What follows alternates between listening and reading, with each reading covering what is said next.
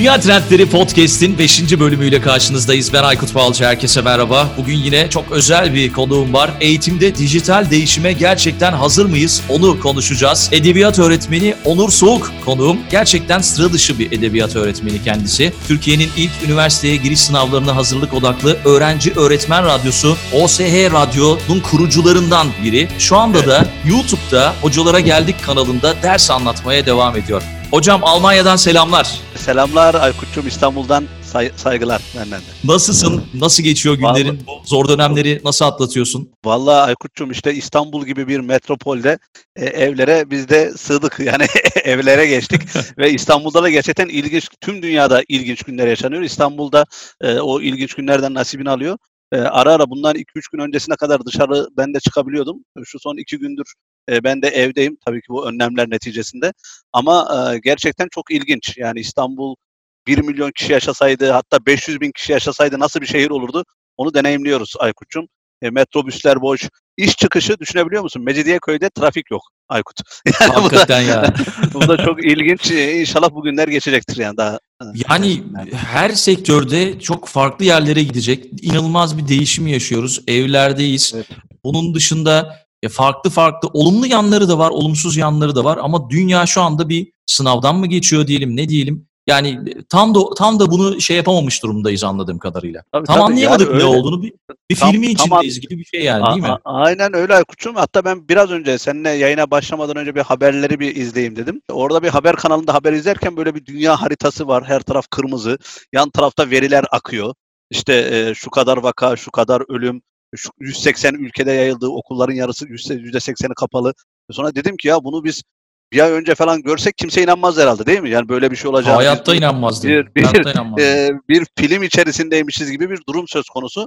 Hatta olayın içinde de şu an yaşadığımız için hali hazırda bence dediğin gibi insanlık olarak pek de anlamıyor da olabiliriz. Belki bundan İnşallah ölmez kalırsak yıllar sonra bugünlere baktığımız zaman 2020'ye nasıl bir yıl geçirdiğimizi falan daha iyi anlayabiliriz herhalde. Tabii hocam yani şimdi bir de tabii sen eğitimcisin. Eğitim konusunda da hazırlıklı mı yakalandık? Hazır dünya biraz hazırlıksız yakalandı açıkçası. Ama bizim Milli Eğitim hızlı bir e, karar alıp hemen uzaktan e, eğitime geçti ve biz de bugün bunu konuşacağız. Uzaktan eğitimi konuşacağız. Teknolojiyi, geleceği, değişimi bu ana başlıklar altında. Hazır mıyız, hazır değil miyiz? Yani ana başlığımız eğitimde evet. dijital değişime gerçekten hazır mıyız dedik ve bunun evet. için de ben seni bu bölümde konuk etmek istedim. Çünkü senin bu konuda evet. gerçekten birçok deneyimin var. İşte OSH Radyo Türkiye'de yapılmamış bir şeyi yaptı. Evet. Muhammed Tosun'la birlikte ve rehberlik ve kariyer uzmanı Muhammed Tosun'la birlikte siz Türkiye'nin her yerine gerçekten başarılı yayınlar götürdünüz.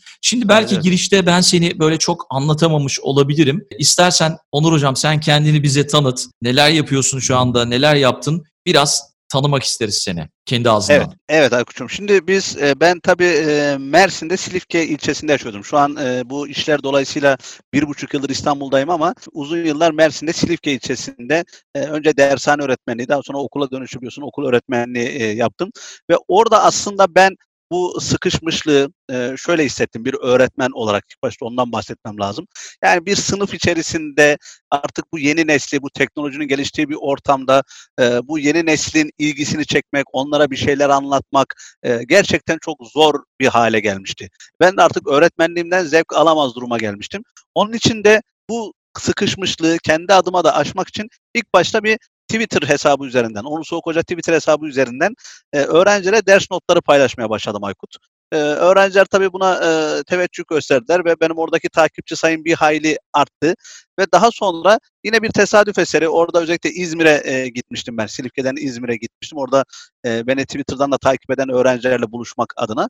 Orada öğrencinin birinin hocam sizi radyoma konuk etmek istiyorum demesiyle e, ki o zaman ben de, aklıma şey gelmiş internet radyosu nedir falan bilmediğim için ya dedim acaba nasıl bir radyo? Bir stüdyo mu var nasıl gideceğiz ne yapacağız? Oğlum dedim sen bu yaşta senin nasıl radyon oluyor? falan gibi tamam mı?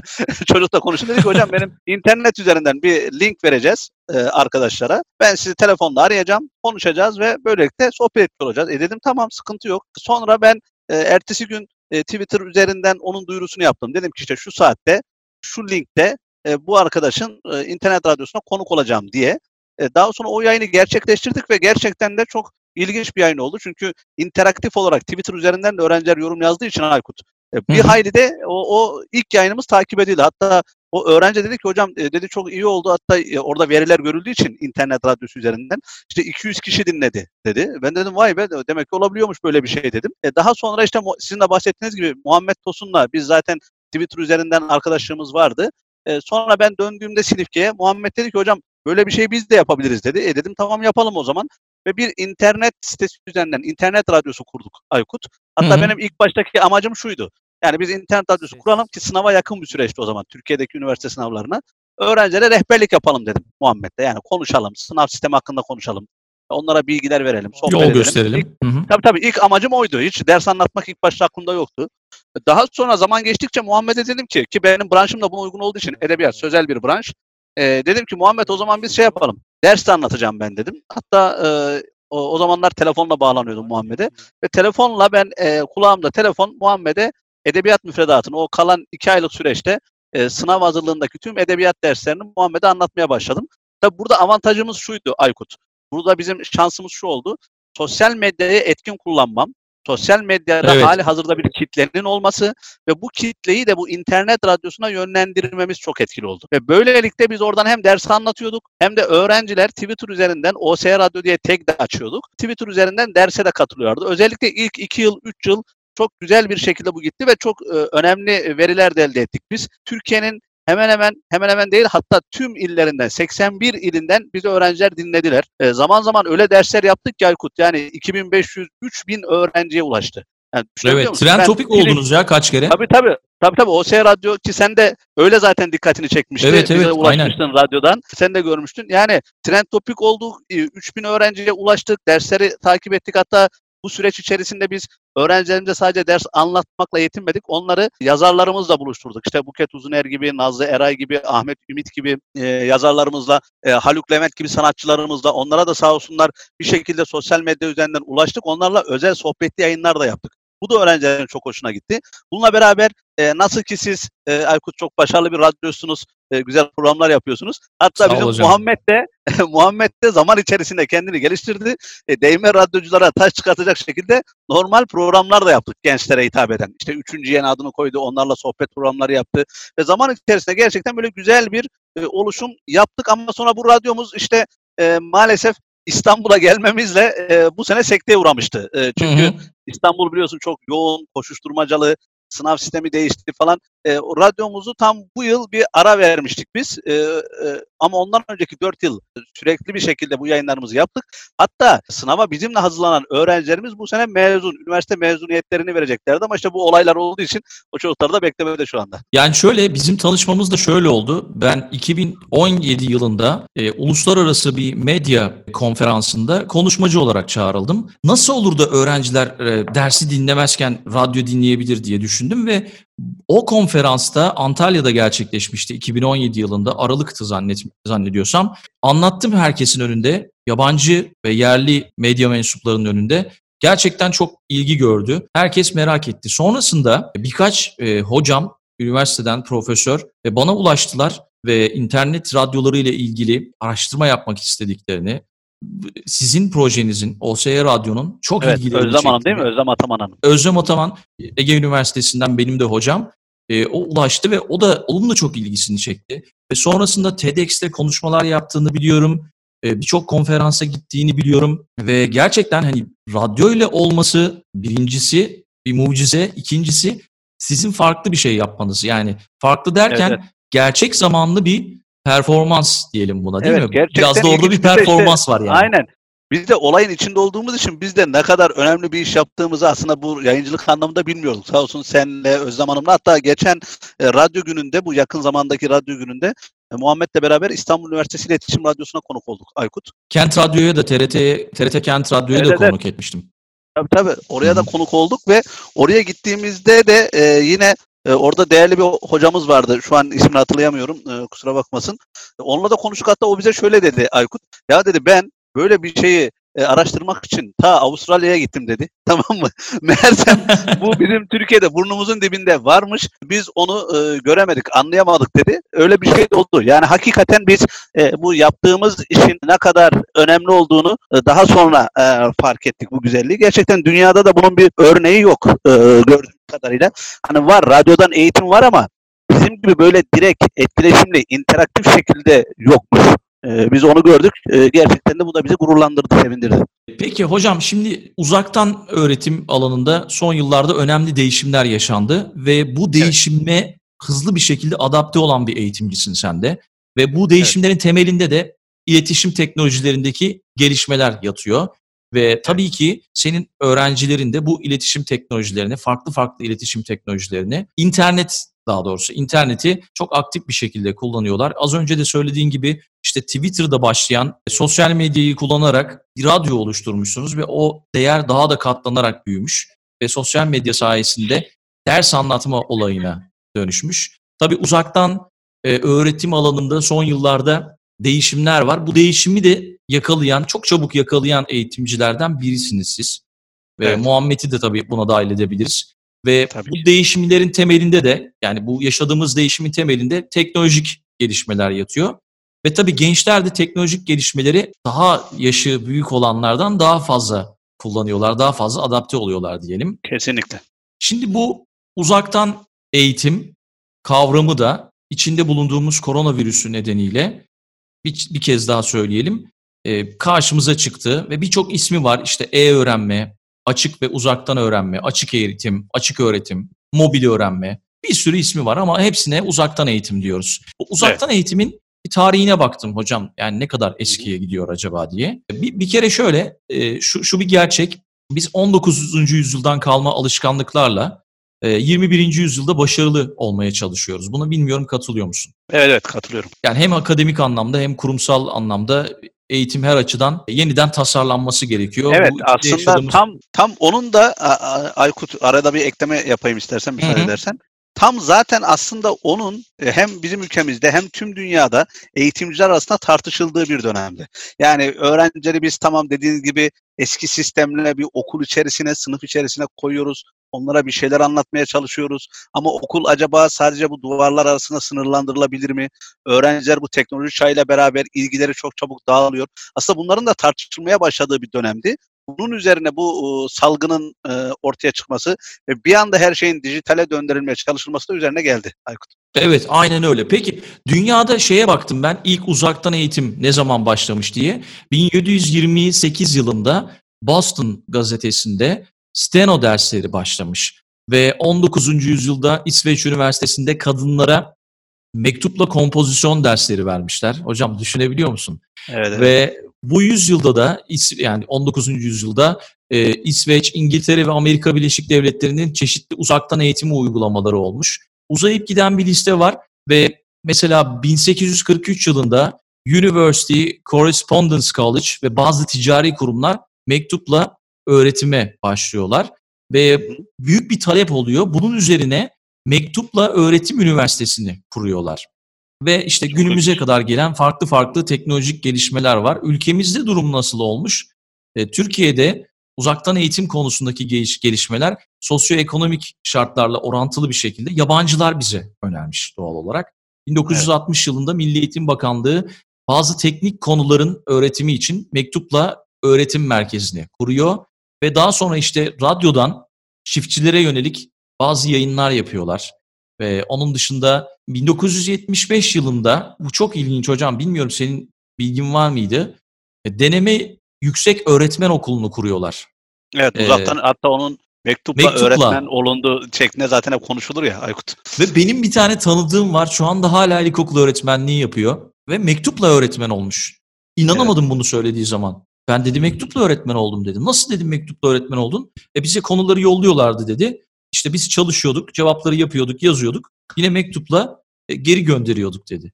Ve şu anda Evet. belki 30 yıl olabilir, 30 yıldır da öğretmen yani. Böyle bir liste var ve tabii en sonda 1982 yılında Açık, Açık Öğretim Öğretim. Fakültesini biliyoruz, kurulduğunu biliyoruz. Sonrasında da son yıllarda üniversitelerin artık bu her üniversitenin hemen hemen uzaktan e, eğitim programları var. Hatta 4 yıllık üniversite bitiriyorsanız sınavsız gidip istediğiniz bölüme kayıt olabiliyorsunuz gibi gibi gibi şeylerle karşılaşıyoruz. Evet evet. Hatta dünya çapında ünlü üniversitelerin de artık böyle açık dersleri de oluyor.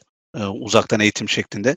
Yani bunlar artık yaygınlaşmış durumda e, tüm dünyada. Peki dünya üzerinde senin takip ettiğin, uzaktan eğitim olarak takip ettiğin herhangi bir e, üniversite, kurum, işte Kaan Akademi var, Udemy var. Gerçi buralardan parayla eğitimler alabiliyorsun ama ücretsiz evet. olarak alabileceğimiz Future Learn var bildiğim kadarıyla. Ee, senin takip ettiğin yerler var mı hocam? Yok ben Khan Akademi özellikle Türkçe şeylerine bakabiliyorum. Ee, Udemy'de tabii programlar var. Onlar ücretli olanlar var. Daha ücretsiz olanlar var. Onlara bakabiliyorum. Tabii burada maalesef e, ben dil bakımından e, bir e, eksiğim olduğu için keşke dilim olsaydı. Yani özellikle İngilizce olsaydı mutlaka bunlardan faydalanabilirdim ama e, maalesef dil burada bir e, engel teşkil etti benim için. Evet hocam yani bu yaşanan krizle birlikte belki de hani İngilizcenin ya da bir farklı bir dilin e, önemi de ortaya çıkmış oldu. Tabii tabii. Aslında e, bu tabii şurada e, ortaya çıkıyor. Hani biraz belki konunun dışına çıkacağız ama geçen bunu da düşündüm. Bu hani globalleşen dünya diyoruz ya hani herkes birbirine yaklaştı, dünya küçüldü. Belki bu yaşadığımız sıkıntı da bununla da alakalı. Ya dünya bu kadar küçülmeseydi acaba Çin'de bir balık pazarında çıkan virüs değil mi? Bu kadar kısa evet. bir süre içerisinde tüm dünyayı etkileyebilir miydi? Bu da ayrı bir e, ironi yaratıyor aslında. Yani bu krizden sonra çok şey değişecek. O da eğitim de onlardan bir tanesi olacak. Onu evet. görüyoruz. Peki hocam evet. az önce biraz değindik ama sence hazır yakalandık mı bu duruma? Ne düşünürsün? Yok. Ya şöyle hazır e, yakalanamadık tabii ki. Yani sonuç böyle bizim ülkemiz açısından bakacak olursak bir EBA sistemi vardı. Aslında ülkemizin Milli Eğitim Bakanlığı daha önceden böyle video içerikleri falan üretmişti. E, ve bunlar EBA denilen sistemde mevcuttu. E, tabii böyle bir zorunluluk meydana geldiği için e, Milli Eğitim Bakanlığı hızlı bir e, şekilde e, kendisinde olan bu içerikleri televizyon kanalları yoluyla özellikle TRT yoluyla bütün sınıf gruplarına ilkokul 1'den 12. sınıfa kadar bu videoları yayınlamaya e, başladı. Bu tabii şöyle bir faydası e, olabildi öğrenciler açısından belki alt grup öğrenciler en azından bu süreci boş geçirmemek ki Milli Eğitim Bakanlığı da onu söyledi zaten. Yani bu kesinlikle yüz yüze eğitimin yerini tutacak bir uygulama değil Aykut. E, sadece aslında bu zorunlu süreçte belki öğrencileri okuldan ya da eğitimden, bilgi öğrenmekten uzak tutmamak hı hı. maksadıyla yapılan bir uygulama. E, yoksa uzaktan eğitim böyle televizyonda e, sadece videola öğrencinin takip etmesiyle olacak bir şey değil. Burada dediğimiz gibi etkileşimin de olması lazım. interaktif olması lazım. Nasıl ki biz radyoda anlattığımız gibi, radyo deneyiminde olduğu gibi hem radyodan öğrencilere ulaştık ama aynı zamanda canlı bir şekilde, interaktif bir şekilde onlarla bir şekilde iletişim kurmayı başarabildiysek uzaktan eğitimin de böyle yapılabilmesi lazım aslında. Ya da mesela bununla beraber bu zaten devletin yaptığı bir şey. Aslında burada okulların mesela devlet okullarında bu hazırlıklı olunabilmesi belki bundan sonraki süreçte bu yapılacak. Her okulun aslında bu tarz durumlara karşı demek ki online eğitim verebileceği bir birimin olması gerekiyor.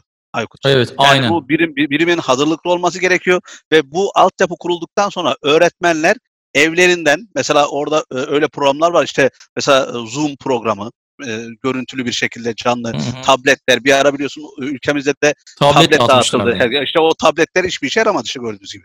Yani ondan o önce şey dağıt, notepad, notebook dağıttılar ondan önce. Tabii tabii tabii. Ya tamam dağıttılar ama bak şu anda hiçbir işe yaramıyor. İşte onlar dağıtılırken madem o dağıtılıyor işte hani hazırlıklı yakalandık mı yakalanmadık mı mevzusuna gelince bu tarz sistemlerin bu tarz sistemlerin uygun hale getirilmesi gerekirdi. Belki öğretmenler yüz yüze eğitimle beraber ara ara kendi sınıflarına bu tarz programlar üzerinden online canlı ders açabilmeleri gerekiyordu. Anlatabildim mi? Yani ufak ufak ön çalışmalar yapılabilseydi ki bu tüm dünyada Türkiye için geçerli değil sadece.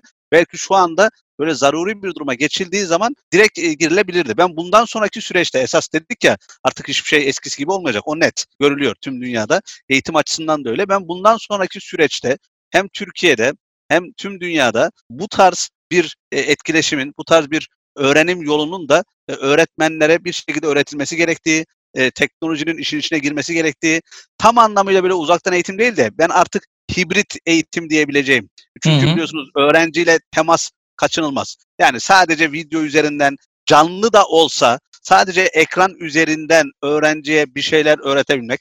Belki mesela akademik bilgi açısından bunlar öğretilebilir. Ama biliyorsunuz okulun sadece bilgi aktarmak gibi bir işlevi yok okulun öğrencilerin sosyalleşmesi adına kendilerini ifade etmesi adına, arkadaşlık kurması adına da önemli işlevleri var. Ya da öğretmenle, öğretmeni bir idol olarak görmesi, öğretmenin öğrenciyle ilişkisi bunlar biliyorsunuz sadece e, kamera üzerinden yapılamaz. Onun için e, burada hibrit dediğimiz aslında okulun bazı derslerinin okulda birebir sınıf ortamında verildiği, bazı derslerin belki böyle uzaktan eğitimle verilebildiği hibrit e, bir modele geçilebilir e, Aykut bundan hı. süreçte. Ama bu da bu dediğim de şunun için kısa, e, yapılabilir. Lise için yani lise çağı için bu dediğim hibrit modele geçilebilir. Ama mesela ilkokul seviyesindeki öğrenciler için e, bu mümkün değil, bu sağlıklı değil. Çünkü ilkokulda birebir öğretmenle temas içerisinde hatta çocuğun kendi arkadaşlarıyla temas içerisinde olabileceği bir eğitim olması gerekiyor. Ortaokulda da o şekilde ama lise grubu için benim bu dediğim hibrit e, sisteme geçilebilir. Özellikle akademik bilgilerin belki online canlı dersler, öğretmenin evinde canlı ders açabildiği, öğrenciyle etkileşim kurabildiği, öğrencinin sesini duyabildiği, mesajlaşabildiği bir ortamda dersler verilebilir bundan sonraki süreçte. Yani gerçek zamanlı e, dersler verilmesi gerekiyor. Ya şimdi Tabii. zaten şöyle bir durum var. Diyelim ki bir öğretmenin bir yer bir yerde bir konferansa gitmesi gerekiyor. Kendini geliştirmesi gerekiyor ama o sırada Evet. da derste olmak istiyor. E, Evet. Şu çağ içerisinde öğretmen şey dese çocuklar ben bugün atıyorum New York'a gidiyorum filanca konferansa ya da işte Erzurum'a gidiyorum filanca konferansa ama yayını internet üzerinden yapacağım dese şu anki kuşak bunu kesinlikle yadırgamaz. Tamam hocam der Evet. herkes. Herkeste zaten araç gereç var şu anda. Bu araç gereçler üzerinden yapabilirler. Bu EBA TV ile ilgili hem eğitimcilerin hem velilerin e, bir takım eleştirileri olmuş hocam ama tabii Evet. onlara sen kısaca cevap verdin çünkü bu bir e, bizim için bir testti. E, Daha sonraki süreçte daha iyi bir şekilde, daha deneyimli bir şekilde Oradaki- karşımıza çıkar herhalde. Ay- Aynen öyle. Tabii buradaki eleştiriler biraz içerik yönünden de oldu veliler açısından. Tabii biliyorsunuz bir de ülkemiz e, maalesef ideolojik olarak çok ayrılmış e, durumda. E, yani Tabii onun, insanlar onun da etkisi e, var. o- evet A deyince B, B deyince C yani insanlar biraz sert bir kutuplaşma da var ülkemizde ve her şey üzerinden bu kutuplaşma devam ediyor. Biraz bu EBA'daki e, bu anlatımlar işte oradaki sistemde e, bu anlamda aslında tartışıldı. E, ama dediğimiz gibi zaten Milli Eğitim Bakanlığı da e, bunu ifade etti. Bu eğitimler e, yüz yüze eğitimin yerini alacak e, dersler değil. Bunlar sadece aslında günü geçiştirmek. Belki bu zorlu süreçte öğrencileri e, şeyden derslerden koparmamak adına yapılan şeyler ki hali hazırda zaten bunun yani bu EBA'nın yaptığı ürettiği içeriğin çok daha fazlası YouTube üzerinde pek çok kanalda var. İşte bizim hocalara geldik diye bir YouTube kanalımız var mesela. Bizim hocalara geldik YouTube kanalımızda zaten lise grubunun e, tüm müfredatı yüklü. Dersler var. Hı hı, Öğrenci hı istediği derse girip tıklayıp dersini dinleyebilir. E, buna benzer işte ortaokullara yönelik e, kanallar var. Bazı öğretmenlerin branş branş e, kendilerine ait açtıkları kanallar var. Yani illa öğrenciler EBA ya da televizyon üzerinden zaten bu e, dersleri almayabilirler. Yani interneti olan her öğrenci YouTube üzerinden ki zaten hali hazırda alıyorlardı. Özellikle sınav hazırlık grubu öğrencileri. e, bir şekilde buna ulaşabilirler. İşte burada şöyle bir e, sıkıntı da var buraya e, gelmişken. Hani biz dedik ya e, öğretmenlere bu eğitimlerin verilmesi lazım, e, işte buraya uyulması lazım falan diye. E, bir de şöyle bir şey de var Aykut. Artık okullarda ona da geçilmesi lazım ve bunun üzerine durulması lazım. Biz diyoruz ya eğitimciler olarak hep yani şu anda klasik bir laf var değil mi? Bilgi her yerde. Öğrenci Doğru, bilgiye doğru, evet. her an ulaşabilir, şöyle yapabilir. E, tamam bilgi her yerde, öğrenci ulaşabilir ama öğrenci o bilgiye nasıl ulaşacağını da bilmiyor Aykut. Yani Onu çünkü bilmiyor, bilgi doğru. kirliliği var. Bu, yani her taraf bilgi, her taraf e, dezenformasyon var, yanlış bilgiler var, zararlı kanallar var. Yani bir sürü bilgi var. Tamam bilgi var ama bilgi de çok etrafa saçılmış şekilde var. Ve biz burada mesela hani Z kuşağı diyoruz, bu çocuklar daha e, teknolojiyle iç içe diyoruz ama biz sahada öğretmenler olarak şunu net olarak görüyoruz ki çocuklar tamam Instagram'ı çok güzel kullanabiliyorlar. İşte TikTok videoları çekiyorlar değil mi? Ondan Aynen, sonra işte selfie'ler çekiyorlar ama bu çocuklar işin eğitim alma, bilgi öğrenme, araştırma boyutuna geldiği zaman yine maalesef e, çok kötü durumdalar. Anlatabiliyor muyum? Yani internete interneti nasıl kullanacakları, internet üzerinden e, nasıl bilgi edinecekleri, bunun taramasını nasıl yapacakları noktasında da çok bilgisizler. Bunun da öğrencilere anlatılması lazım.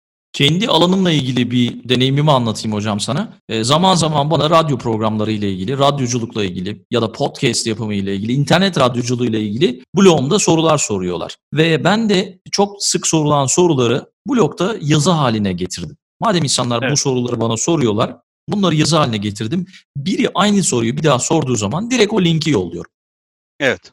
Benim başıma birkaç kere geldi bu ve dedi o Z kuşağı dediğimiz kuşak atıyorum demo nasıl yapılır diye sordu, sordu bana. Hemen direkt linki atıyorum. Bak burada bütün hepsini açıkladım. Buradan bakabilirsin. Ve gelen cevap genelde şöyle oluyor. Abi ben pek okumayı sevmiyorum da sen bana bir anlatsan. E zaten Yani. orada anlatmışım ben olayı. Ben sana bilgiyi veriyorum zaten.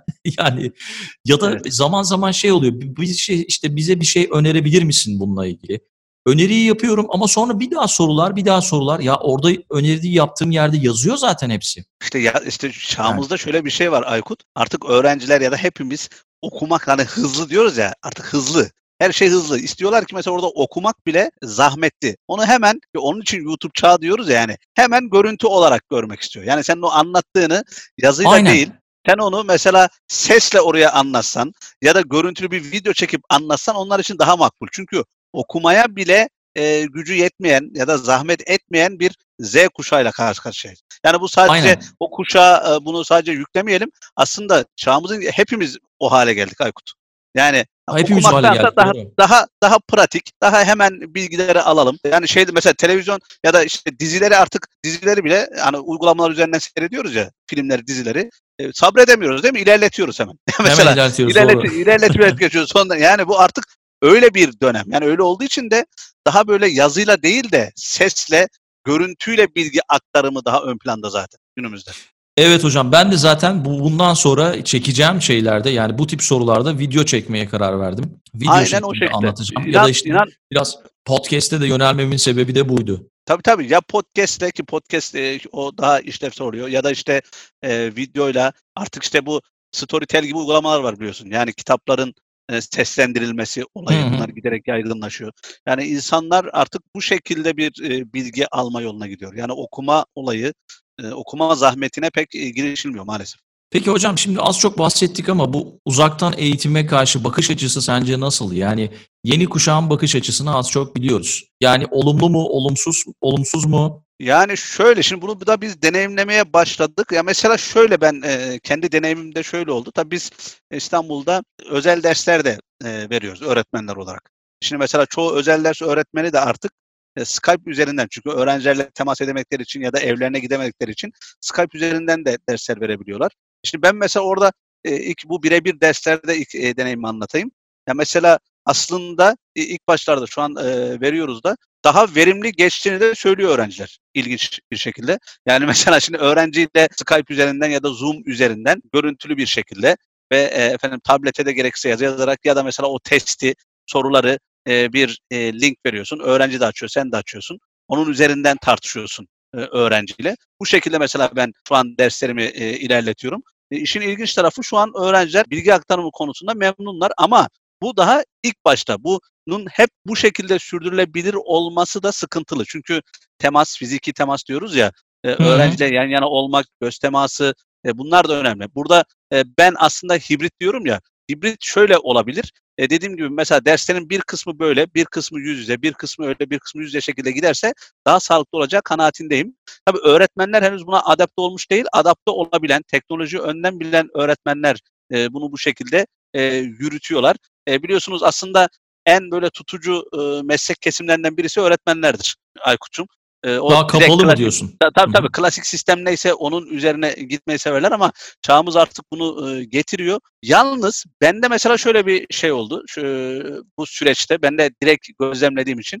Ben mesela daha öncesinden sen de dediğin gibi hani hem o şey radyo hem YouTube üzerinden ben daha şey açısından katı bakıyordum. Özellikle lise grubu açısından. Artık bu iş özellikle akademik bilginin direkt sınıflarda değil de bu yolla verilmesi gerektiğine daha katı bakıyordum ben mesela. Yani katı derken şöyle artık bu iş buraya taşınmalı diye bakıyordum tamamıyla online üzerinden. Ama şimdi bu gelinen süreçte özellikle bu süreçte şunu da gözlemledim. Ben mesela bu durumda biraz şey yaptım. e, Kendimi yumuşattım. Ben artık demin de söylediğim gibi sadece online değil de hibrit diyebileceğimiz yani bir kısmının online bir kısmının yine eski sistem yüz yüze verilmesi gerektiği kanaatindeyim. Evet, hem gerçek, etkileşim, e, tabii o- etkileşim olsun diyorsun. Ta- Tabii tabii online'da da gerçek zamanlı olacak. O ayrı bir şey ama normal eski fiziki yine öğrenciyle yüz yüze gerçek o aynı ortamda da dersin ya da eğitimin devam etmesini ben e, şu an o e, düşünceye geldim. bir anda onu, tabii bu iş olduğu için. Hocam onu da şöyle çözebilirler ileride. Ben şöyle düşünüyorum. Bu yapay zekanın da işin içine girmesiyle birlikte hologram teknolojileri falan var. Senin evet. hologramını oraya yansıtır. Bir şekilde sen sınıfın içinde olursun yine. Sanal olarak da olsa. Yani e, o şeyi acaba hissettirebilir misin sınıfa? O duyguyu. Ya, öyle diyeyim. Yani o hologramla. Tabii, daha ileriki, tabii o daha ileriki yaşam ama o hologramla yani o öyle olacağına aslında çünkü canlı bir şekilde e, zaten yine hani o Zoom'da 20 kişi 30 öğrenci kapasiteli programlar oluyor ya. Orada da zaten o işi yapıyorsun. Ya diyor, tamam orada hologramla ben öğrenci onu hissettirdim ama öğretmen olarak ben nasıl hissedeceğim? Anlatabiliyor muyum? Yani Sen burada biraz tabii bir öğretmenin de e, bir e, şeye ihtiyacı oluyor. Çünkü onu da özlüyorsun. Yani çünkü tamam böyle online yapıyorsun, öğrenciyle şey yapıyorsun ama yani bu sınıf ortamını ya da öğrenciyle beraber olma, öğrenciyle fiziki olarak da temas içerisinde bir şeyler anlatmak da önemli öğretmen açısından. Hani evet. o belki öğrenci onu hissettiriyorsun ama bir öğretmenin de e, ondan şey yapması lazım. Zaten hep sen yayınlarında, radyo yayınlarında sürekli sürekli öğrencilerine şey diyorsun. Mutlaka bir geri dönüş yapın. Yani hem sosyal medyadan olsun. Yani kim dinliyor bir bakalım bir, bir bana bir, bir, bir beni bir gaza getir mi diyordun. Öyle bir şey diyordun. Evet sen. evet aynen öyle. Tabii yani bu insan e, çünkü o karşıyı almadıktan sonra dönütü alamadıktan sonra öğretmene tıkanır e, bir noktadan sonra. Yani çünkü sonuç itibariyle aslında öğretmenlik mesleği ki her meslekte bu vardır ama e, egonun da ön planda olduğu bir meslektir. Yani baktığın zaman yani orada aslında bir sahne sanatıdır öğretmenlik. Yani sınıfa girdiğin zaman o her anlattığın ders aslında bir performanstır Aykut. Performans sahne sanatları gibi bir şey. Şimdi düşün bir sanatçı sahnedeyken reaksiyon alamazsa mutlu olabilir mi? Olamaz. Ya da nereye kadar devam edebilir? Yani bunu sahne sanatı olarak gördüğümüz zaman yani onun için öğretmenlerin de bu noktada motive olabilmesi için e, bilgi aktarımını daha sağlıklı, daha iyi bir şekilde aktarabilmesi için öğrenciden de reaksiyon alması gerekiyor zaten. Yani bu sadece e, bu şekilde reaksiyon alınamazsa o zaman da tıkanır zaten. Biz geçmiş bölümlerde bu sesli asistanların gelecekte hayatımıza ne kadar etkili bir şekilde gireceğinden girdi zaten de daha da etkili bir şekilde gireceğinden bahsettik bir önceki bölümlerde podcast'te. bigumigu.com yazarı Oğuz Gazan konuk olmuştu. Ve şu anda aklıma gelen bir şey var. Hani bu hologram dedim ya. Evet. Şimdi ses, sesi artık istediğimiz sesi yaratabiliyoruz yapay zekayla. Yani diyoruz ki işte Onur Soğuk Hoca'nın sesine benzer bir ses olsun. Ama işte e, şey Morgan Freeman tınıları olsun Onur Soğuk Hoca'nın şeyinde böyle anlatırken. işte evet.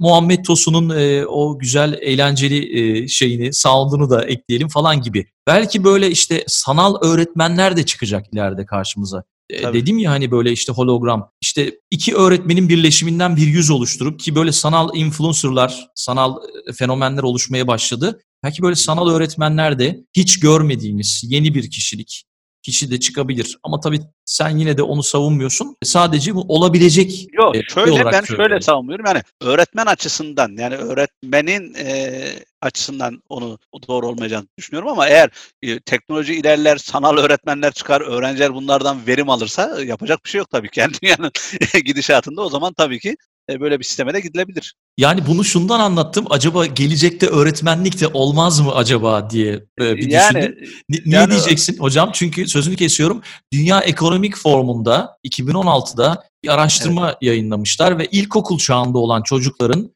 %65'inin mesleklerinin ne olacağını henüz bilmiyoruz demişler. Ben Tabii. şu anda da mesela kızıma zaman zaman soruyorlar ne olmak istiyorsun büyüyünce diye. Dişçi olmak istiyorum diyor. Diş hekimi olmak istiyorum diyor. Evet. İçimden diyorum ki belki diş hekimi olmayacak olacağında.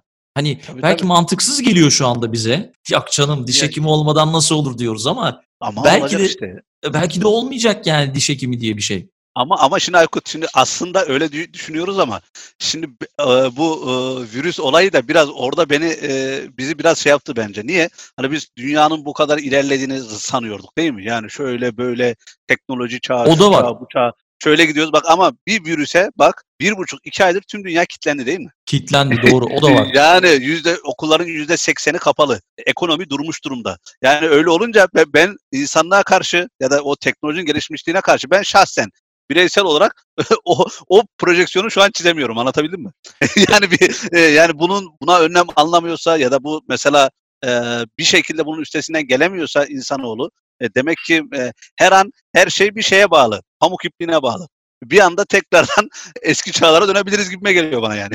Yani zaten hani diyoruz ya, diyorlar ya genelde bu e, seminerlerde, konferanslarda yeni teknolojilerin doğuracağı uygulamaları ve bu değişimleri doğru analiz etmemiz gerekiyor. Ama işte bak analiz edemiyoruz ki bir tane bir şey çıktı. Dediğimiz gibi belki farklı şeylere odaklanıyoruz. Hani Bill Gates'in de bir videosu çıktı ya öyle 2015 yılında Evet, TEDx konuşması bir yapmış. virüs.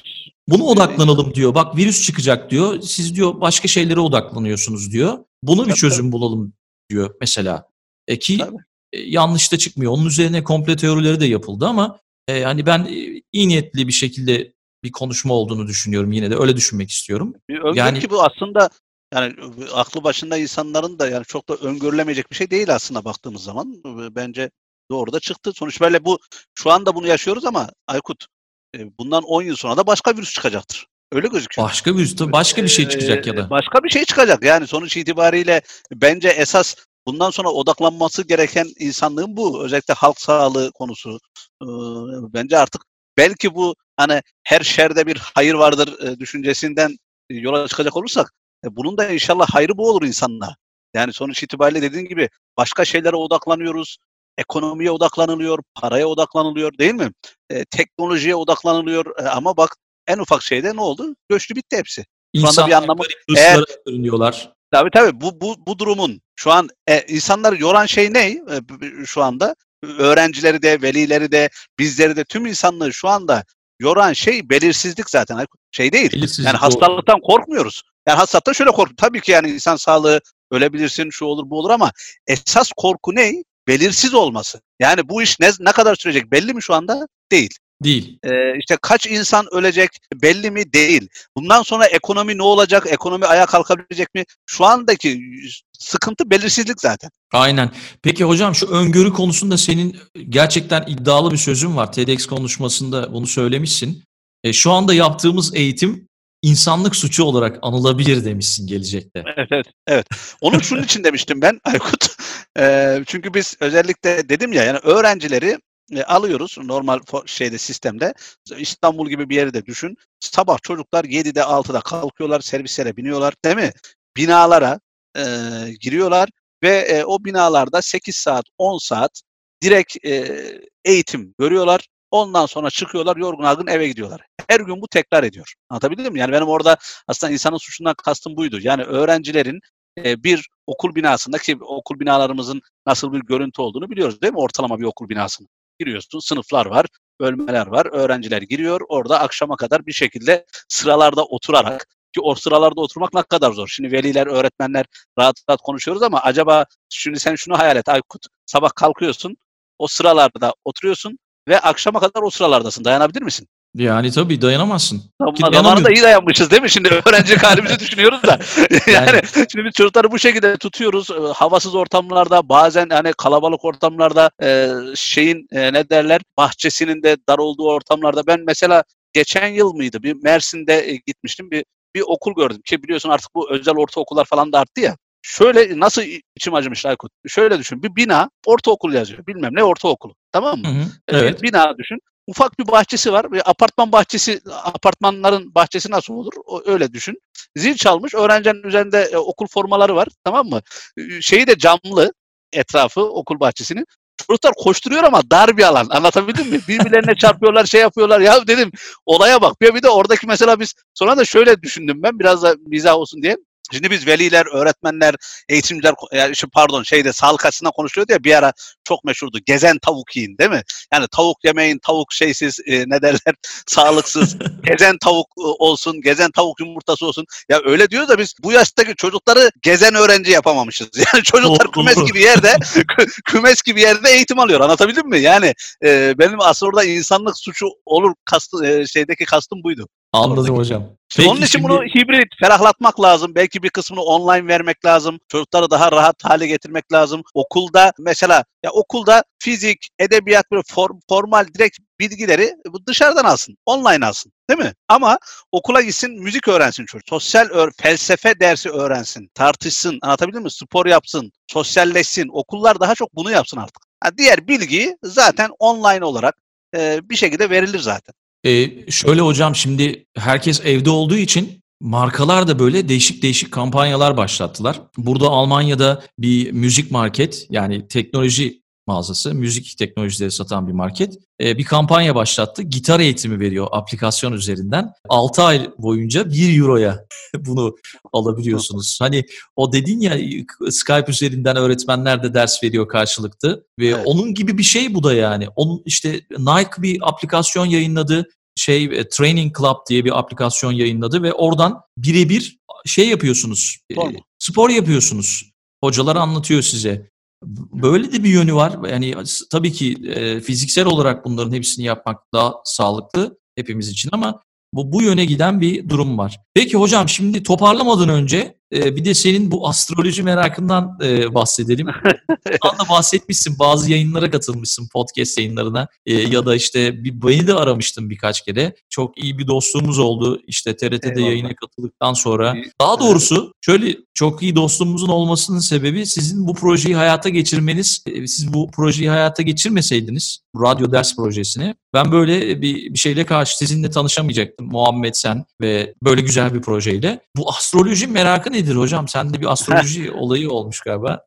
ya o şöyle şimdi orada yine bizim YouTube kanalı olduğu için hocalara geldik de biz orada bazen rehberlik yayınları yapıyoruz Aykut. Öyle olunca ben aslında ilk başta geyiğine dedim ki hani bu meşhur ya işte boğa burcu, işte balık burcu falan filan. E dedim ki ben bunlara bir bakayım. Buna göre mesela öğrenci profili anlatayım. Maksat geyik olsun diye anlatabildim. Mesela boğa burcu öğrencisi şöyledir. Balık burcu öğrencisi böyledir diye. Önce ona bir araştırayım dedim. Ya ondan sonra bu astroloji bir e, çukur gibi. Tamam mı? Yani girdiğin zaman çıkamıyorsun Aykut. Yani ondan sonra bir daldım.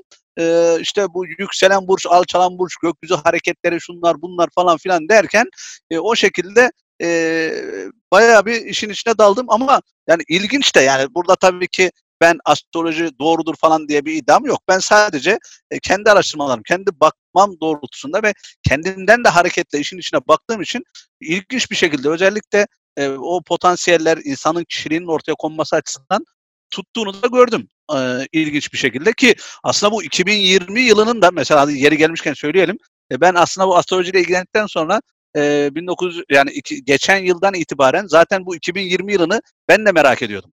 Çünkü o astrolojik veriler, o gezegenlerin birleşimleri falan çok ilginçti ve çoğu astrolog zaten 2020 yılının çok zorlu geçeceğini söylüyorlardı. Ben hatta yani e, bununla ilgili yani şey de olsa tweette atmıştım ben. E, demiştim yani 2020 çok değişik bir yıl olacak ve bu yılı hiçbirimiz unutmayacağız diye. Ki bunu çoğu astrolog da söylemişti. İlginç bir şekilde oldu da mesela. Öyle oldu evet. Yani, yani ilginç bir şey. Yani astroloji e, o anlamda ilginç. Ben herkesin hobi olarak da yani bunun illa tabii ki e, şey anlamında değil. Bunu hani insanlar belki falcılık şu bu olarak görüyorlar ama bence yine de her insanın bir şekilde bunu e, araştırmasında fayda var diye düşünüyorum. Hatta ben bunu sonra kendi mesleğim açısından da çünkü astrolojide şöyle veriler de oluyor. Ee, mesela e, insan zihninin ya da eğitiminin e, belirten bir gezegen var. Merkür gezegeni mesela. Şimdi evet. orada bir öğrencinin Merkür burcu neyse ona göre nasıl eğitim alabileceği ya da nasıl e, potansiyelin ortaya çıkabileceği belli oluyor. Ben mesela bunu da araştırmaya başladım. Acaba dedim Kariyer, kariyerini ona göre mi bakıyoruz? Nasıl Yok, başarı? kariyerden ziyade şey e, ne derler? Bu e, Merkür bu potansiyeli nasıl bir öğrenme şekli olabilir? Mesela Merkür hmm. balık burcuysa daha duygusal bir öğrenme stili olabilir. Merkür kovaysa daha bu öğrenci evrensel bakabilir. Anlatabildim mi? He, anladım ee, tamam. Merkür boğaysa daha böyle bir yavaş öğrenir ama kalıcı öğrenir. Aslında bunların da yani böyle kullanılabilir teknik olarak benim öyle bir şu an hobi olarak diyelim. E, böyle bir şeyim oldu, merakım oldu yani. Tamam hocam çok ge- değişik bir merak ve e, mutlaka işine de bunu adapte etmişsin, iyi bir şekilde kullanıyorsun diye düşünüyorum. Peki Eyvallah. hocam yavaş yavaş sona geldik. Toparlayayım istiyorsan bugün bu bölümde neler konuştuk. Ana başlığımız eğitimde dijital değişime gerçekten hazır mıyızdı? Son dönem içerisinde koronavirüsüyle birlikte eğitimin uzaktan yapılması hatta aktif bir şekilde yapılıyor olmasıyla birlikte bir takım sorunların olduğunu gözlemledik. Bunlardan bahsettik, faydalarından bahsettik, eğitim teknolojilerini nasıl kullanıyoruz bundan bahsettik. Uzaktan eğitimin tarihinden konuştuk, geleceğinden konuştuk. Değişim nasıl olur bundan konuştuk ve sizin e, projeniz OSH Radyo'dan konuştuk. Öğrenciye gerçek zamanlı nasıl ders anlatılır onu konuştuk. Öğrencileri konuştuk. Öğrenciler bu süreçte eğitim konusunda nasıl bakıyorlar uzaktan eğitime? Bunu konuştuk. Ve onun dışında astroloji konuştuk az önce. Ee, kısa da olsa ona girdik. Ve deneyimlerinizi aktardınız bize. Dünyada takip ettiğiniz uzaktan eğitim kurumları onlardan bahsettik. Ve atladığım bir şey var mı hocam? Yok gayet güzel özetledin Aykut'cum. Gayet güzel. Hepsini konuştuk. Umarım bizi dinleyenlere yararlı olmuşuzdur. Nasıl ulaşabilirler hocam sana? Ulaşmak yani isteyenler. bana şöyle ben zaten Twitter hesabım var Onur Soğuk Hoca diye. E, oradan ulaşabilirler. Merak ettikleri arkadaşların ya da dinleyenlerin soruları olursa benim DM kısmı açık zaten. E, ya da öğretmen arkadaşlar dinliyorsa onlar da hani fikir edinmek istiyorlarsa bana buradan e, Twitter yoluyla ulaşabilirler Aykut. Ve onun dışında tabii şu anda bizi veliler dinliyor olabilir, öğrenciler dinliyor olabilir. Ee, YouTube kanalı da var sanırım. Hocalara geldik. Evet, YouTube Hocalara kanalı. geldik. YouTube kanalı üzerinden de ders yayınlarımız, ders anlatımlarımız var. E, merak eden ya da ihtiyacı olan öğrencilerimiz de e, kanalımızdan mutlaka faydalansınlar. Ücretsiz bir şekilde tüm içeriklere erişebilirler. Rehberlik ve kariyer uzmanı Muhammed Tosun'u da unutmayalım hocam. Ee, Tabii tabii onu- Muhammed'de zaten o da rehberlik kanalı var. E, hocalara geldik rehberlik diye. Muhammed'in de orada videoları var. Onun da ayrıyeten e, Mami Müdür diye e, Twitter hesabı var. Vural hocamı da buradan o zaman e, ondan da bahsedelim kısaca. Tabii Vural hocam da matematik öğretmenimiz. Vural Aksankur. E, onun da zaten e, ki Türkiye'nin en ünlü matematik öğretmenlerinden birisi. Gerçekten işini de çok iyi yapıyor. E, yine YouTube üzerinden Vural hocanın da videolarına ulaşılabilir. E, NV Aksankur diye Twitter hesabı var. Oradan da ulaşılabilir kendisine. Tamam hocam. Son olarak bu OSH radyoyu tekrar aktif edecek misiniz? Yayınları yapacak mısınız? Vallahi çok istiyoruz Aykut. İnan yani radyonun tadını da hiçbir şey vermiyor. Onu da söyleyelim. Yani bu video biz hocalara geldikte de YouTube'da da bu işi yapıyoruz ama Muhammed'le de hep konuşuyoruz. E, radyo bizim göz bebeğimiz. Bu sene maalesef İstanbul'dayız diye yoğun koşuşturmaca Muhammed de burada çalışmaya başladı. Ki İstanbul'da sen yaşadın biliyorsun İstanbul'un nasıl bir şehir aynen, olduğunu. aynen, aynen. yani ondan bir fırsat bulamadık ama e, biz e, tekrardan hayata geçirmeyi düşünüyoruz inşallah. Peki hocam çok teşekkür ediyorum bu bölüme katıldığın için. Dünya trendlerine e, güzel bir sohbet oldu. Umarım sen de keyif almışsındır. Tabii ki. E, ben teşekkür ederim Aykut'cum. Seni de ilgiyle takip ediyoruz. E, Almanya'dan da takip etmeye devam edeceğiz. Çok teşekkürler hocam. Unutmayın Dünya Trendleri Podcast'te et Dünya Trendleri Twitter üzerinden ulaşabilirsiniz ya da mail adresim var info trendleri at gmail.com adresinden takip edebilir. Merak ettiğiniz her şeyi bana yazabilir, benimle buluşturabilirsiniz. Dinlediğiniz için çok teşekkürler. Bir sonraki bölümde buluşmak üzere.